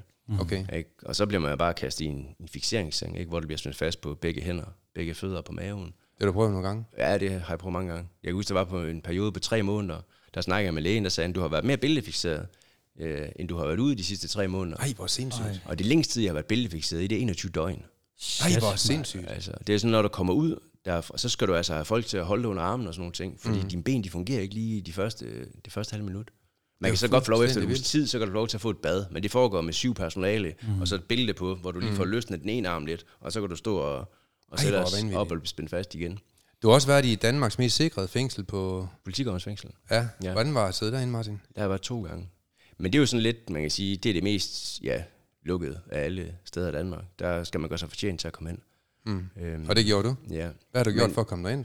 Men det var dengang med, hvad hedder det, øh, fængselsbetjenten, hvor jeg forsøgte for drabsforsøg mod en fængselsbetjent. Og en anden gang, det var fordi, at jeg, hvad hedder det, bankede en, øh, en anden, hvad det hedder, øh, en anden indsat. Smadrede, mm. ham, smadrede ham med en mursten, og sådan flækkede hovedet på ham. Mm. Øh, så der kom jeg også derhen. Hvad gjorde du ved fængselsbetjenten? Øh, det er sådan lidt uklart for mig. Men jeg forsøgte, jeg bed en i fængsel, I bed, bed en i benet, mens jeg før det forsøgte at skubbe en ud fra første sal, og så tage fat under dem. Og så mm. var der andre tre betjente, der rykkede benene væk under mig. Jeg havde sådan en Okay. klipklappe på, så de fløj så nu, så de fik rykket den anden betjent ind over rækværket. Mm. Øh, og så hvad det hedder, bed jeg den ene i benet, og så begyndte jeg at slå på nogle andre. Øh, og, og, ja, og det var så også, hvad det hedder, øh, ja. Men, men, men, men hensigten, det var sådan set at få ham ud over Ja, første det var, sal. det var ud over første sal. Mm. Og det var så fordi, at øh, jeg ikke kunne få min medicin. Fordi klokken der var 8 eller et eller andet. Og der ville du gerne have den dengang. Ja. Øh, fordi det var sådan lidt... Da jeg starter med at komme ind i køarrest, der siger de, vi kan se i dine papirer, at der står du ligesom tækkende bombe, hvis du ikke får medicin. Og lægen han har lavet mm. en speciel anordning, der hedder, at du kan bare sige, mm. øh, lad os sige, det er klokken 7, 12 og 18, man skal have medicin. Ja. Hvis jeg ikke kommer på et bestemt tidspunkt, skal jeg stadig have det, mm. havde lægen skrevet. Og så kommer jeg så ud over den normale medicinside, og så beder om det her. Mm. Øh, og det giver de mig ikke. Og så, øh, ja, så hopper kæden af. Men bare lige for at øh, indikere, inden vi skal til din transformation. Øh, du sad ret meget isoleret ind i øh, Danmarks værste fængsel. Ja. Hvordan var det, og hvor lang tid sad du der? Jamen, altså, jeg sad isoleret i, i ni måneder. Øh, og det er sådan på politigårdens fængsel, der kommer der kun én indsat ud af gangen. Så du kommer ikke til at se andre. Og der på fjerde sal, hvor jeg sad på først, det var kun i fire måneder eller fire og et halvt, der er sådan en, en lem i døren. Så det vil sige, inden du kommer ud, så stikker du hænderne nu bag i ryggen, og så får du håndjern på. Mm. Og så hedder det så, jeg havde fire mand med beslag, hedder det. Så det vil sige, håndjern er fire mand på mig. Så det vil sige, når jeg går ud af en gang, står der to betjente, der går til højre, fast, så går jeg ud bag dem, så står der to bag ved mig. Mm. Og så er det sådan frem og tilbage. Øh, og så er der sådan et observationshul i døren, så de kan kigge ind hele tiden mm. til en. Øh, så det var sådan, det var. Men efter de første fire måneder, om morgenen, der står man og skal, øh, så kan du sige, om du skal have robrød, eller franskbrød, og cornflakes eller havregryn. Mm. Og efter fire måneder, når man bare ikke taler med nogen mennesker. Jeg stod sådan, øh, øh, øh, øh, øh, øh, jeg kunne ikke få ordene ud af Nej, hvor munden. sindssygt. Så, så, og jeg Så begyndte hvis at se, man ikke er sindssyg, så bliver man Ja, det. gør man. Øh, Så jeg begyndte at se mig selv i spejlet, og jeg kunne se mit blik, det var, altså det var, det, var, det, det flakkede rundt. Altså jeg er svært ved at fokusere på mig selv. Så mm. jeg, for ligesom at, at, at, at, få gang i mit sprog igen, skulle jeg sidde og tale med mig selv. Mm. Altså ikke sådan, hej Martin, hvordan har du det? Jamen jeg har det godt, hvordan går det med dig? Men mere sådan kommentere på mig selv, hvad jeg skulle lave, sådan, og du må heller lige se, hvad der er i køleskabet. Sådan, mm. sådan og komme med forskellige ting. Og så begyndte det ligesom sådan min hjerne at begynde at arbejde igen. Og så kunne jeg stå efter nogle dage og så sige, hvor mange råbrød og franskbrød jeg skulle have til morgenmaden. Vildt. Og jeg begyndte at se, hvordan mit blik igen kunne... Øh. Mm. Og så efter ni måneder kom jeg så tilbage til en almindelig fællesskabsafdeling. Og det var nærmest... Jeg regnede jo med, nu skal jeg ind og være sammen med andre indsatte. Fedt, men jeg skal bare ud og snakke med folk. Og nu Ja, det må så man isoleret. næsten glæde sig til, tænker jeg. Ja, øh, men det er så indtil man står i det, fordi jeg skulle nok bruge, altså hvis jeg havde ni måneder isoleret, skulle jeg måske bruge ni måneder på at vende mig til det igen. Mm. Første gang jeg kom på gårdtur, jeg var hen og en halv time efter sige til betjentene, jeg skal ind, jeg kan ikke holde ud til at være herude, der er for mange mennesker. Hvor vildt. Øh, og inde på afdelingen, når jeg gik hen og snakkede med andre efter et kvarter, så blev jeg nødt til at gå ind på min egen celle, lukke mm. døren, sidde der i et par timer, mm. ud og prøve at snakke med folk igen, socialisere mig. Det blev for mig igen ind, og så låse mig selv ind igen. Mm. Og det var bare, hvor vanvittigt det er, det der med, at man tager virkelig skade af det. Mm. Fuldstændig vildt. Hvordan var din transformation, dengang du så begyndte at forandre dit liv? Fordi du er jo gået fra fuldstændig minus til plus. Altså, du har den vildeste historie. Banditers kunne ikke takle dig. Samfundet kunne ikke takle dig. Og jeg ved ikke, hvor mange penge vi som samfund har brugt på dig, men det er sikkert rigtig mange. Ja, det kunne jeg forestille mig. Mange, mange, mange millioner. Hvad forandrer dit liv, Martin? Hvordan, hvordan startede din transformation med at få et nyt liv? Fordi du er, du er fortabt. Mm. Men det var også sådan, at det var altså alle instanser. Ikke? Jeg prøvede på at tage kontakt til Bandexit-programmet. Fordi der med behandlingsdom, hvor jeg havde den, altså der blev jeg så smidt ud fra igen. Fordi okay. Jeg ligesom blev med at banke lægerne. Og der kom de og sagde, du er ikke sindssyg. Du er personfarlig. Mm. Vi skal ikke have dig her mere. Du banker også lægerne. Ja. Så det var bare tilbage til fængslet. Og jeg var først sådan, jamen fængsel gider ikke have mig. Hvad nu, hvis det går et halvt år? Så bliver du liggende i den seng her i et halvt år. Hvad tænkte du, når du banker en læge? Tænker du bare sådan, han skal være i småt brandbart? Jamen, det var, mere, det var jo også igen sådan nogle, den der måde, som man så tingene på. Jeg ville gerne have udgang derfra. Og det mm. kunne jeg ikke få, fordi de sagde, at man ikke kunne stole på mig. Så siger jeg, men I kan godt stole på mig. Og så siger de, du har stukket af før. Så sagde jeg, ja, men der havde jeg udgang. Men jeg stak af om natten, mm. hvor jeg brød ud fra, for I ligesom ikke kunne bruge det mod mig. Mm. Og så siger han, men vi kan ikke stole på dig. Så siger jeg, men du kan stole på det her. Hvis jeg ikke får udgang på torsdag, så smadrer jeg dig. øhm, Du kan altid stole på mig, jeg smadrer folk hver gang. ja. ja. Og så kommer vi så til lægesamtale der næste torsdag, og så mm. siger han så, skal vi tage snakke, eller det skal vi ikke snakke om nu, vi skal spørge, om jeg har fået udgang, eller ikke har fået det. Mm. Det har du ikke, fint nok, kan du huske, hvad jeg sagde? Og så, mm. ja, og det var sådan, ja, det det, kulminerede med. Så røg der på fortænder. Ja, det gjorde det vist. Og lidt til sikkert. Ja, så det var sådan lidt, øh, ja, så var det ellers bare ind, og så, hvad hedder det, bide i huden igen, og så, Mm. ja. Mange af de mennesker, du har smadret, de er blevet sådan godt og grundigt smadret, fornemmer jeg, Martin. ja. Hvordan, øh, hvordan var transformationen i det? Men det var det også igen, at jeg, jeg søgte kontakt til Bandexit-programmet først, mm. og de øh, sagde, at du har lægernes ord for det, og du har en historik, der taler mod dig. Vi skal ikke invitere tid og penge i dig, det er håbløst. Ja. Og, og, og bare lige for at få en anden ting med også, den psykiater, dengang jeg fik behandlingsdommen først, den havde jeg seks år, den foranstaltning. Jeg afsonede kun fire og et halvt år af det, fordi jeg stak af i mellemtiden. Mm. Øh, han sagde jo først, at han havde læst ham, psykologen havde skrevet om, at jeg er uden for pædagogisk rækkevidde. Ja. Og der siger han, det der det er en falit erklæring. Vi kan nå ind til alle folk, siger han. Det er Nå. bare et spørgsmål om tid, terapi og medicin. Mm. Men seks år efter, der kommer ham lægen igen og så siger, at øh, du er uden for terapeutisk rækkevidde. Vi kan ikke Så, ind til så dig. selv ham, Ja. han opgav det også. Ja. Men man må sige, der var jeg måske heller ikke villig til at tale med dem, og jeg var ikke villig til at lægge korten på bordet, jeg var ikke villig til at Nej. arbejde Hvor med mig lang, selv. øh, jeg tænker sådan, lidt, hvor lang overrække er det? Fordi det er jo allerede som barn, du faktisk får det at vide første gang. Ja. Og så kan man sige, du tager jo faktisk den, du får med, med dig at vide dengang. Mm. Trækker du med hele vejen i livet. Ja. Og det er ligesom, når jeg hører det, så oplever du også bare svigtende gang på gang på gang. Alle steder fra. Ja. Øh, så man kan sige, selvom det er meget hårdkogt, og det er hårdt miljø, mm. så er du egentlig meget, rigtig meget formet af de ting, der også blev proppet ind i dig som barn, tænker Ja, lige præcis. Og som de så bliver ved med at et eller andet sted at sige til dig, at du er forkert hele vejen igennem livet. Ja. Og det må også være den følelse, du har taget med, tænker jeg, rigtig, rigtig langt. Det har det også været. Det har været den der grundlæggende inde i mig selv, hvordan jeg har set det, og hvordan jeg har opfattet mm. øh, mig selv. Jeg plejer at sige nogle gange sådan, at det er sådan lidt den måde, jeg ser mig selv i spejlet på. Det er ligesom, hvis du tager en masse post-its, og så skriver på dig, du er grim, du er dum, du er fed, du er ulækker, du kan mm. ingenting, du duer ikke til noget, du er håbløs. Mm. Øh, det jo sådan, jeg putter på mig selv og kigger mig selv i spejlet, og sådan jeg har observeret og set mig selv. Mm. Øh, af hvad andre mennesker har sagt til mig, eller hvad jeg selv har sagt til mig. Mm. Øh, så da Bandex i et program, de siger det der med, at de skal ikke invitere tid og penge, mig det er håbløst. Så er jeg jo virkelig ramt bunden. Altså alle instanser har opgivet mig. Altså jeg har opgivet håb på mig selv og tro på mig selv. Mm. Og jeg har accepteret, at jeg kan ikke. Altså jeg skal sidde i fængsel resten af mit liv. Mm. Den eneste grund til, at jeg ikke skal sidde i fængsel, det er, fordi jeg ikke bliver taget for det. Og det gør man på et tidspunkt. Mm. Altså når man står og banker på døren ude i arresten, så åbner de på et tidspunkt. Ja. Øhm, så, så da jeg inde i fængsel, der, der tog jeg faktisk Bibelen og begyndte at læse i den. Fordi jeg tænkte, altså, altså hvad skulle jeg ellers gøre? Mm. Så begyndte jeg at bede til Gud, og begyndte at vildt. læse. Øh, Var der nogen, der opfordrede dig til det? Nej. Nej, hvor sindssygt. Øhm, så, og det var faktisk der, hvor jeg begyndte, og der begyndte at ske noget i mit liv. Nå. Mm. Fordi noget så helt basalt, som jeg sagde det der med, at jeg aldrig nogensinde har følt mig elsket, og følt, mm. at folk de gav mig. Jeg læste lige pludselig i Bibelen, at min værdi som menneske, den ligger i at have skabt i Guds billede. Altså bare med andre ord til lytteren, hvis det er, at man er et menneske. Mm. Det fandt jeg lige pludselig ud af, at se på mig selv på en anderledes måde. Og ja. det gjorde noget som det første. På samme måde, hvis du tager en 1000 kroner seddel, og du øh, råber og skriger den og krøller den sammen og tørrer dig med den og tramper på den og siger, at du bliver ikke til noget, du er dum og fed og du kan ingenting og du er mm. ikke til noget. Den mister jo ikke værdi af det.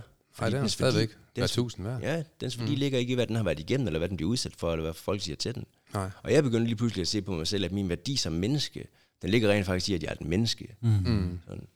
Og så var der en masse ting, hvor der begyndte at sætte en masse tankeprocesser i gang i mig. Og Ej, det var ligesom fantastisk. troen, øh, der blev min redning. Ej, Det var det, som, det, var det, som der, der gjorde forandringen i mit liv. Mm. Jeg begyndte lige pludselig at se, at, at jeg var elsket. Og begyndte lige pludselig at, at, at se på andre mennesker på en anden måde. Mm. Og det var der, hvor det gik op for mig først, hvor jeg tænkte, jeg skal være præst. Ej, hvor vildt. Altså, det var det, Det er mest det, jeg sindssyge, jeg har hørt lang tid. Det, er, det er, Det er det, jeg skal bruge mit liv til. Fordi folk har valgt mig fra, på grund af den måde, jeg har opført mig på, og den mm. måde, som jeg har, og det, og det kan jeg også godt forstå et eller andet mm. sted. Så jeg besluttede i stedet for, at jeg blev valgt til af Gud, fordi mm. jeg er menneske. Og det ønsker jeg at gøre ved andre mennesker. Jeg ønsker at vælge dem til, ikke på grund af deres adfærd og deres måde at opføre sig på, men fordi de dem har investeret tid i dem, fordi de er mennesker, mm. og de er uendelig meget værd. Wow. Så, så det var det, der blev sådan... Og så tænker jeg, jamen, hvordan bliver man så præst? Jamen, så skal man jo på universitet, og man skal have en uddannelse og alt muligt andet. Der er så det vej. tænker jeg, det er, Du sad inde lukket. Ja, ja, men jeg tænkte, det er ingen problem, det skal jeg nok klare, men slap nu helt af. Hold nu op. Det var virkelig øh, svært at komme dertil. Mm. Hvordan, fordi... hvordan reagerede andre på det der? Altså, der må jo være nogle psykiater, der er sådan lige... Jamen altså, det var faktisk det første, efter et måneds tid, inde på, hvad hedder det, øh, der kom betjenten ind på mig selv og spurgte, hvad der var galt med mig. Fordi jeg begyndte at falde mere ned på jorden, og jeg ikke råbte og skreg, som jeg plejede.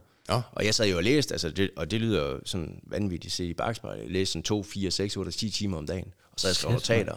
Nå, det gjorde du. Altså jeg startede side 1 af Bibelen, læste det hele igennem. Og jeg skal da være ærlig at sige, at dengang jeg læste det hele igennem, man, der var jeg mere forvirret, end dengang jeg startede. Nå. Og så gik jeg ellers bare i gang endnu en gang, og så begyndte jeg sådan at så tage stykker fra Nye Testamentet og sådan set ud. Og så begyndte mm. jeg lige pludselig at se en, en sammenhæng i det.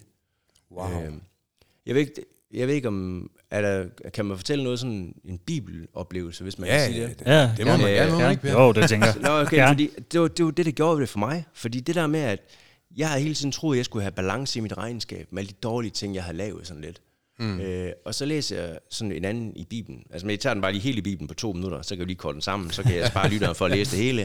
øh, øh, hvad det hedder, Gud skaber himlen i starten af jorden og siger til mennesker, hvis I spiser af det der, så skal I dø.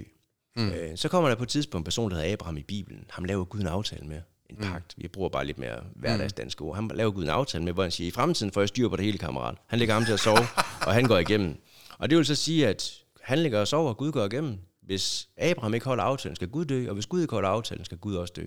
En mm. dårlig aftale for Gud. Mm. Så går der 430 år, så kommer der en person, der hedder Moses. Dem kender folk nok. øh, Ham med mm. de 10 bud der. Ja. Ja. Du må ikke slå ihjel, og du må ikke lyve, medmindre mm. du er politiker. Nej, det står der ikke.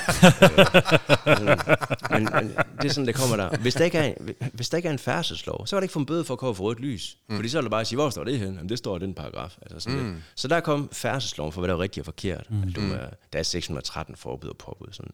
Så går der 2.500 år. Det kan mennesker ikke selv leve op til. Gud han er en gentleman. Han har selv lavet loven om, hvad der er rigtigt og forkert. Mm. Han kommer selv ned som Jesus på jorden, opfylder det hele til punkt og prikke, og siger, det jeg forlanger jer nu, det er, I skal bare tro på, at jeg har gjort alt det her for jer.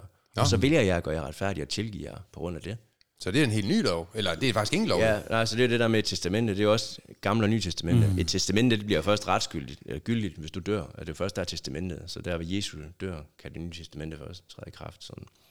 Øh, mm. Det, var, det var sådan, hvor jeg begyndte sådan at se der på. Og så var der det andet, det der med, at Jesus er en grund, der prædiker som, der er tidligere sagt, at du ikke må slå ihjel. Men jeg siger til dig, hvis du bare siger tåbe til din bror, det er det samme i mine øjne.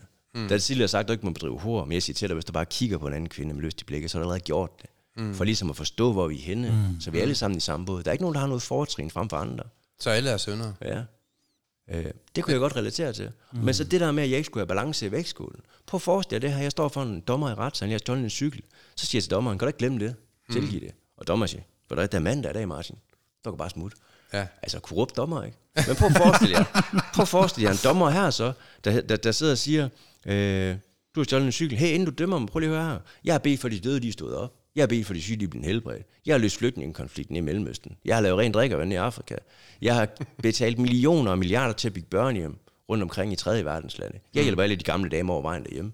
Jeg har ungdomsgrupper, hvor jeg hjælper de unge med lektier. Jeg gør så meget godt i nærområdet. Mm. Den dommer, der står og siger, wow, det er mm. imponerende det der. Ja. Men du står her for at stjæle en cykel. Jeg er sådan set ligeglad, hvad du laver af dårlige ting. Mm. Gode ting, mener jeg. Ja. Jeg skal dømme dig for det der. Og, og, og det var sådan, hvor de så, selvfølgelig giver det ikke mening, og så over for Gud, kan man sige, det der Nej. med, at, men det, der oplever jeg den kærlighed, at få den tilgivelse for ham, sådan at den første proces for mig at arbejde videre med mig selv, den allerede var der.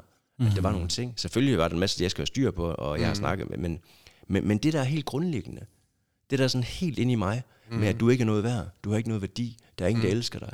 Det der, det fik jeg i den pakke Nej, med troen, vildt. Altså, det hvor det gav mig fuldstændig en vildt. fred indeni, som jeg aldrig nogensinde havde oplevet før. Så du følte Gud, han har tilgivet dig? Ja, Du følte Gud, han har gjort dig rent på trods af alle dine fejl? ja. Du følte, at, at Gud, Jesus, eller hvad du kalder det, Ja. ja. har, har ligesom taget synden på korset, eller et eller andet ting. ja, lige præcis. Det var det. Det oplevede jeg der. Og det Inde gjorde i, cel- noget. inde i cellen? Inde i cellen. Jeg kan nemlig huske, wow. jeg sidder inde i Midter 2, sådan stærk, en afdeling for stærkt negativ styrende i, nej, i Nyborg.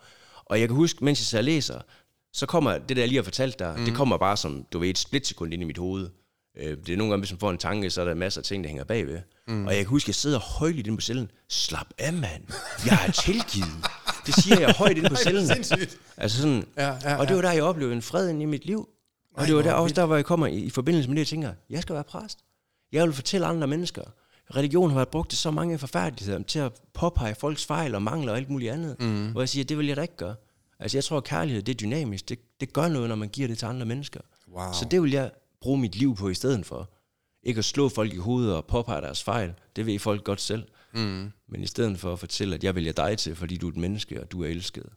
Hvad sagde hele psykiatrien og politiet til den transformation, der skete ind i cellen? Men der er jeg, Bibelen i så, hånden. jeg har jo udtalelser for, hvor det står og siger, at, at det, der er sket med mig, det kan ikke lade sig gøre. Og det er Øh, der. Den forandring på så kort tid. Jeg har en masse udtalelser, som også en journalist har, har krævet frem fra, fra psykiatrien og fra, fra fængselsvæsenet. Men, men bare, bare lige sådan her, det var ikke bare sådan, så vågnede jeg om morgenen og halleluja, og hørte nej. ingen musik og dansede rundt ind på cellen. nej. Altså, jeg har snakket... kjole. nej, nej, altså, jeg har dybe ar på min sjæl, og også nogle ting, jeg kæmper med i dag. Og, altså, det, mm. Sådan er det jo. Som, men, altså, mm. Det er jo ikke bare fordi, at så kom jeg til tro, så var alt bare perfekt, Martin. Så er der ingen problemer, så er der ingenting. nej, nej. Det er jo slet ikke der, vi er. Nej. Jeg siger bare, den der grundlæggende, mm. den der med at føle mig accepteret, mm. og føle mig elsket, føle, at jeg var god nok, mm. at det gjorde noget, så jeg derefter kunne begynde at arbejde med mig selv. Wow. Så du har læst teologi i nogle år? Ja. Hvordan var det at læse græsk? Old, oldgræsk, eller hvad det hedder? Ja, men hold da ferie, mand. Altså, det er, grammatikken det er jo fuldstændig vanvittigt, mand. Det, det tror jeg, det er noget af det sværeste, jeg har, jeg har prøvet, faktisk. Nå. Øh, øh, det var virkelig, det var virkelig, men også meget rigt. Fordi et af tingene, sådan, når man begynder at lære et, et sted i Bibelen, der sidder, at du skal omvende dig. Og folk har meget som, man skal bare omvende sig fra sin synd, hedder det sådan, omvende sig, ja. omvende sig. Mm. Men ordet omvende, det kommer af ordet metanoia på græsk. Og det er sådan meta, ligesom metamorfe, som man forvandler sig til et eller andet. Eller, mm. Og noia, det er tankerne. Sådan. Så det betyder, at du skal forandre dit mindset. Wow. måde at tænke Det er jo det hele, den her udsendelse ja, om. ja, det havde jeg faktisk ikke tænkt over. Ja. Ja. Så det er det, det betyder. mindset. Men der er nogle gange, der ved, ting de går nogle gange tabt i oversættelsen, mm. hvor man ikke sådan helt der. Så det er det, det betyder, at vi skal forandre vores mindset, vores mm. måde at tænke på. Og så det måtte jeg ligesom gå i gang med, ikke? Altså, mm. havde været i gang med inden, men det var, da det slog mig, at jeg læste teologi bagefter, jeg tænkte, det giver så meget god mening. Og det er også det, jeg har prøvet sådan igennem der med at begynde lige pludselig at se på mig selv mm. på en anderledes måde. For Ja. eksempel, jeg så på mig selv først, som jeg ikke var noget værd. Mm. Nu begyndte jeg for det første, da jeg fik fra Bibelen der med, at jeg havde værdi som menneske. Mm. Lige pludselig begyndte at se ting Ej, øh, smukt. igennem kærlighed. Så, så alt det der, det kommer tilbage til et mindset. Altså at forandre den måde, som vi tænker på. Nu ved jeg ikke ret meget om rockermiljø, Martin, men jeg er ret sikker på, at øh, når man skal ud af det miljø der, så får man det, man hedder en lille huskekage, Mm. bestående af en bøde og lidt tæsk og noget. Hvordan har det været for dig at komme ud af Banditers? Øhm, det har også været lidt af en... Øh, altså, de ser mere på det som om, at, øh, at jeg er blevet psykotisk, og jeg har fået en psykose og tror på Gud, så jeg skal køre mit præsteshow for mig selv, så der er et godt menneske, der går i stykker. Det, det tænker de. Ja. så du, du, det er ikke noget sådan, at de, de, de står ikke og banker på døren hver hver anden dag? Nej, nej. Og det er jo ikke fordi, der er et godt menneske, der er gået i stykker. Det var bare et dårligt menneske, der er gået i stykker. Nej, Øh, nej det er det ikke. Altså, jeg har det jo virkelig altså, for første gang i mit liv. Altså, hvis jeg for 15 år fik at vide, at Martin, du kan vælge mellem at froe i dine tanker, froen i dit hjerte, have en god samvittighed, kunne sove om natten, mm. kunne have en samtale og have sådan nogenlunde rød tråd igennem, mm. elsker at læse bøger. Ej, hvis jeg fik det at vide 15 år siden, så havde jeg skudt mig selv, hvis jeg fik at vide, at jeg ville elske at læse bøger. men, men, men sådan igen, der, det er en Ja. realitet i dag. Jamen, det er jo Altså, fantastisk. du er men jo et nyt menneske, Martin. Ja. Du stråler, du er glad, du smiler. Man kan jo se, der er god grund til at være stolt, når man sidder her i din Ja, kirke. sige. Men Det er stadig jo igen, vildt, altså. at det har været sindssygt svært at komme der til, hvor jeg er. Mm. Men når det kommer tilbage til det, jeg kan mm. en og alene have sagt Gud og give ham ære for det, der er sket, fordi at det var det, der skete. Det var det, der gjorde forandring. Det var det, der såede kimen til mig til, at det er den her vej, jeg går, mm. og det er det her, jeg vil. Mm. Fordi bare, altså, dengang jeg startede først til at begynde i skole, jeg tænkte, studentereksamen, den tager jeg på to år. Mm. Så snakker jeg med udslutspension. De siger, Martin, du har ikke lavet noget i 14 år. Det er fuldstændig urealistisk.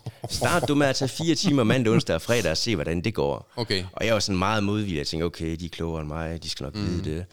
Men hold nu op, mand. De første tre måneder, jeg var så udmattet. Jeg lavede mig til at sove på Rådhuspladsen i København, når jeg er fri fra skole, fordi jeg var så træt. Ej, Om fredagen, når jeg havde fri, altså jeg faldt mm. i søvn i S-toget tit, og vågnede i kø, og tænkte, wow, jeg skal tilbage til København. Ja. Øh, gik hen og smed mig på sofaen, ikke? og så vågnede, nogle gange sov jeg i 24 timer. Ej, hvor Fordi jeg var så udmattet. Mm. Jeg skulle lige pludselig til at begynde at finde ud af mit følelsesliv. Mm. Fordi alt det er ikke bare vrede og så glæde. Altså, der er masser af andre ting lige pludselig med frustration og afmagt. Altså, mm. Der er så mange ting i det. Altså, jeg har haft 150 samtaler også med en psykolog sådan Okay. i, i det forløb. Så at skulle til at begynde at finde ud af mig selv, skulle til at begynde at planlægge ting, strukturere ting, mm. altså det var jo en ny verden. det var en by i Rusland for mig. Mm. Altså, Hvad for nogle redskaber synes du egentlig, der har hjulpet dig sådan, Martin, til at få et bedre liv? Jamen et af dem, altså... Og i stedet, jeg tror, hvis vi alle sammen kigger fremad, hvor mange mm. ting vi oplever, eller hvor mange ting vi gerne vil opnå i livet, hvad vi gerne vil, altså mm. det kan virke opgivende for enhver. Men mm. det der med at stoppe op og se, hvor langt man er kommet, mm. det har gjort noget for mig. Det har det, ja. En anden ting, det er, at der hvor jeg er i dag, jeg glemmer, hvordan mit liv det var engang. Mm. Jeg tænker ikke over det. Mm. Men når jeg sådan går tilbage i tankerne og tænker på, hvordan det har været engang, Ja. så kan jeg lige pludselig se, at der er sket noget også. Mm. Så det har været det samtidig. Mm. En anden ting, det er det med, at man skal godt tænke kontinuerligt. Hvis du lader store guns, så skal du ikke træne hver den første. Det får du ikke store muskler.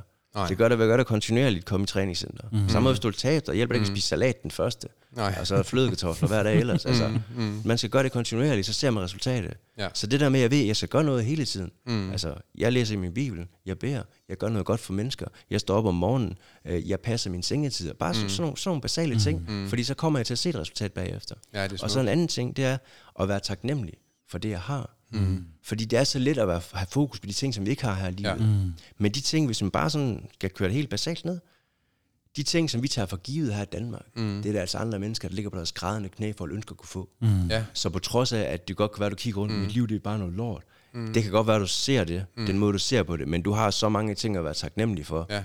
Og hvis man bare begynder at være taknemmelig mm. for nogle af de ting, og virkelig begynder at se det. Ja. Jeg ved ikke, om jeg vil prøve at komme med et eksempel fra fængsel. Jo, endelig. Øh, dengang jeg sad på politigårdens fængsel, da jeg sad der på fjerde sal, den der sikkerhedsafdeling der, mm.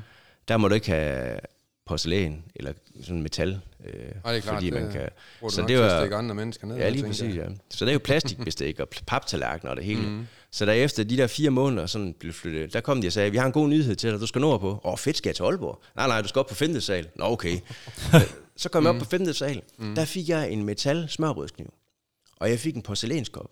Jeg kunne lige pludselig få kaffe, varm kaffe. Mm. Jeg kunne sidde og smøre min, mm. min brød, uden at det knækkede med smør og alle de ting. Mm. Den glæde, jeg oplevede der, vil lige pludselig bare lige pludselig. taknemmelighed mm. ved at have en smørbrødskniv, som et eller andet sted er det mest simple i verden. Mm. Og jeg er godt klar over, skal vi nu alle sammen gå om morgenen og stråle af glæde? Ja, yeah, jeg har en smørbrødskniv. Mm. Nej, men vi har i det mindste hus, mm. vi har tag. Altså, der er mange af de... Altså. Ja. Ja. Så bare igen det der med, prøv lige at se på, hvad vi rent faktisk har været taknemmelige for. Mm. Og begynde at fokusere på det, Ja. frem for det, vi ikke har. Men det er også måden, du har ændret din attitude på, kunne man mm. forestille sig. Ikke? Fordi vi har jo alle sammen en attitude, nogen mere negativ end andre. Ikke? Ja. Og jeg har jo altid haft det sådan, når du tænker på noget eller nogen på en forkert måde, jamen så udvikler du jo en dårlig attitude. Men når du tænker på noget eller nogen på en god måde, jamen så udvikler du en positiv attitude. Og der er ingen tvivl om, hvis vi vil have et bedre liv, så bliver vi nødt til at lære at være taknemmelige. Det har vi også snakket om før i den her podcast, Ja, er faktisk- mental sundhed eller mental succes. Mm. Altså skal vi have mere mental succes i vores liv, så bliver vi nødt til at være taknemmelige. Mm. Og vi bliver nødt til at prioritere det i vores hverdag. Ja. For det er jo meget svært at være depressiv og taknemmelig. Det kan faktisk ikke lade sig gøre. altså du kan heller ikke smile og så tænke på en negativ tanke, vel? Så kan man starte med at være taknemmelig for depressionen, ikke? Ja. Ej, det var, Så et eller andet sted, så kan man sige, at, at man bestemmer jo selv om, mm. over sin attitude. Man kan i hvert fald selv proaktivt gøre et eller andet anderledes. Mm. Martin, du har lavet så meget lort for, for mange mennesker i verden. Hvad, hvad har du tænkt dig at gøre gode ting nu? Jamen, må, jamen, må jeg bede for folk her, hvis der er? Lige sådan komme med et skud ud fra... Ja, hvad siger Per? Så er vi det. Vi lever jo i et kristent land. Jamen lad os prøve. Altså lad os Ja. gøre det. Hvad, hvad, altså, tænker, når du altså, siger, at du vil bede øh, for folk, hvad, hvad, hvad tænker du så, Martin? Jamen, jeg tænker, at et eller andet sted, at det har gjort noget med mig. Altså mange andre ting. Folk, nogen mediterer og alt muligt andet. Men mm. det der med at fjerne fokus fra mig. Mm. Fjerne fokus på noget, jeg tror, der er større end det. Mm. Og så underkaste sig, så det der er større end en selv. Mm. Altså, jeg tror, alle mennesker kan se, hvis man behandler andre mennesker, som man selv vil behandles, mm. så vil verden være et bedre sted. Jeg er enig. Vi sidder i en kirke, vi lever i et kristent Ja. land. Ja. Vi øh, går i folkekirken i, øh, i, i, i til højtider. Ja. Hvad skal vi gøre, hvis vi skal bede? Hvad, hvad, hvad gør vi? Jamen, fold hænderne, eller stå på et ben, gør man. Det bestemmer Altså, jeg har aldrig prøvet det jo. øh, Nej, men så, øh, så skal jeg Og, nok... jeg, øh, og det kan være, at jeg lige skal afsløre, at jeg faktisk heller ikke konfirmeret. Nå, Nå, det er der ikke. så, Så, kan du godt øh, smutte herfra. Du er ikke velkommen. Men uh, lad, os, Ja. ja. lad os Ja, prøve det. lad os Man skal, man det. skal prøve noget nyt. Det skal Ja, vi prøve. præcis, Jamen, ja. øh, vi lukker øjnene og lytter. Ja. Tak Gud, fordi at vi kan komme til dig med alle de ting, som vi står i. Jeg beder for at alle dem, som der lytter med til den her podcast, at de må opleve din fred, din ro og din kærlighed. At du vil møde dem der, hvor de står, hvor det er svært, hvor det virker håbløst og hvor det virker umuligt. At du er en, der kan møde os der. Så jeg beder dig om lige nu, du vil komme med din fred, du vil komme med din ro, og du vil komme med din kærlighed, og lad folk se, at de har værdi, og de er elskede på grund af de mennesker. Det beder jeg om, at du vil lade folk kunne se, og kan folk høre, at lige meget hvor svært og hvor håbløst det er, så er der en vej, og kærligheden, den sejrer over alt. Herren vil sige dig. Herren bevarer dig. Herren lader sit ansigt lyse over dig og være der noget i. Og han løfte sit ansigt mod dig og give dig fred. Amen. Jeg ved ikke, hvad jeg er mere guldegysninger. Jeg synes faktisk, det var fedt. Det var da smukt. Ja. Og, og også i forhold til, hvor du var engang. Ja, Nu sidder du her og beder for os. det har jeg ikke prøvet før. Det var faktisk ret fedt. Det var vildt. Og det er, Det var en hilsen fra en tidligere banditersrocker. Ja, det, ja, det er, jeg synes, det er imponerende. Det synes jeg virkelig. Det er noget af en rejse, du har taget med, må man sige. Tak. Tusind tak, Martin. Og tak, fordi vi måtte besøge din øh, fantastiske Sandberry, eller hvad man kalder det her. Ja. Men tak, fordi I gad at komme, og Mm. også tak, Ja. fordi jeg må fortælle min historie. Jeg er ret sikker på, at den her historie, det er, det er en, øh, der- øh, man kan ikke sige imponere. Altså, jo, det gør man jo først og fremmest, men en, der kan være med til at transformere andre mennesker, fordi mm. du har været aller længest nede. Du har været en af de mest aggressive mennesker i Danmark. Det tror jeg faktisk, der er nogen, der har nævnt en gang. Mm. Nogle aviser. Jeg, jeg så lidt aviser derhjemme. Mm. Og nu sidder du her og velsigner mennesker.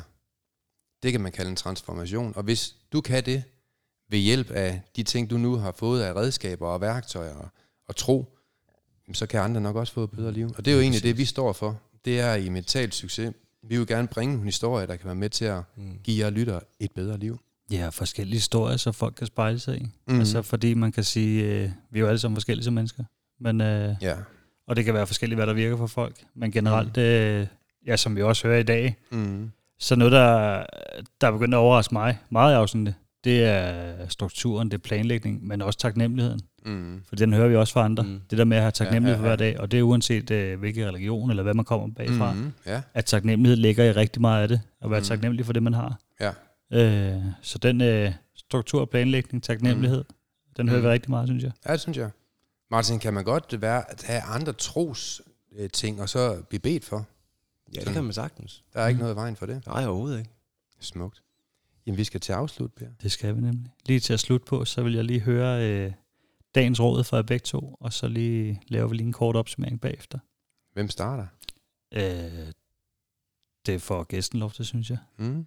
Jeg skal komme med dagens råd. Dagens råd er... Sæt dig ned, gør status på dit liv, se hvor du er hen, se hvor du gerne vil hen, Mm. og så, hvad hedder det, hvad er det der netop bare, være taknemmelig. Ja. Mm. Se på, hvad du rent faktisk har her i livet, og så bare begynde at, at sige det højt også. Sige det højt. Smukt. Tak. Jeg tror, jeg vil tage udgangspunkt i min... Øh, kan du huske, jeg skrev den der bog, De syv livsprincipper? Mm. Og jeg synes, mit syvende livsprincip, det passer meget godt ind lige i dag.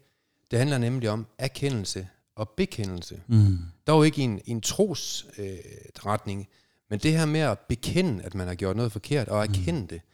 Jeg har aldrig mødt en menneske, som er kommet videre, med mindre, med mindre man i første omgang lige erkender sin egen fejl. Og jeg tror, måden, hvorpå vi kommer næste stadie frem i vores liv, mm. det er, vi ligesom at erkende, det er meget svært at ændre noget, som man ikke vil indrømme. Jeg skulle lige sige, hvordan skal man også Altså- forandre et eller andet, man ikke kan erkende eller indse? Ja, det er jo det. Altså, hvordan, det virker jo... Altså, Så, så det der med ligesom at øh, fortælle en ven, eller fortælle en, ja, e- en anden professionel omkring, hvad man har gjort forkert, og hvad man egentlig angrer, og, mm. og ligesom prøve at få gjort rent bord. Det er jo det smukke i din historie, synes jeg. Det tror jeg faktisk, det er også øh, noget, som kunne hjælpe rigtig mange af jer lyttere. Der er ikke, det er ikke nogen skam at være alkoholiker, Mm. Men det er en skam, at du ikke gør noget ved det. Mm. Det er ikke været en skam at være i det rockermiljø, eller gjort en masse ting forkert. Men det er en skam, du ikke gør noget ved det. Mm. Så prøv at erkende, prøv at bekende, hvad du har gjort forkert. Og så kan jeg love dig for, at der kan blive gjort rent bord. Og så kan du også tage næste skridt i dit liv. Mm. Så det var mit gode råd. Mm. Jamen for lige at opsummere, så øh, mange tak for øh, dit input. Det var det har været meget inspirerende at høre, og, og Mm. en vild forvandling jo. Øh, og så ligesom for at opsummere rådene i forhold til det, så det er jo meget det der med at øh, erkendelse over for sig selv. Det er taknemmeligheden i det. Det er øh, sætte pris på de ting, man har. Det er at, hvad kan man sige, øh, hvordan skal man sige det? Øh, være villig til at ændre sig, tror jeg. Og så det der med at arbejde med sit mindset, som du også øh, kommer lidt ind på med, omvendt jer med Sanoya. Ja, metanoia, ja, lige præcis. Øh, og det tror jeg sådan er, er det, vi har været inde på i dag. Og så tænker jeg, at vi øh, vil sige tak for i dag, og tak for snakken. Tak. Tak. Vi er glade for, at du har lyttet med på podcastserien Mental Succes. Hvis ugens emne har givet dig værdi, så er du meget velkommen til at dele det på sociale medier. Og hvis du har lyst, så har du mulighed for at møde os hver måned, når vi turnerer Danmark rundt med åbne foredrag og giver mentale værktøjer væk. Vi glæder os til at se dig på mentalsucces.com. Ses i næste uge.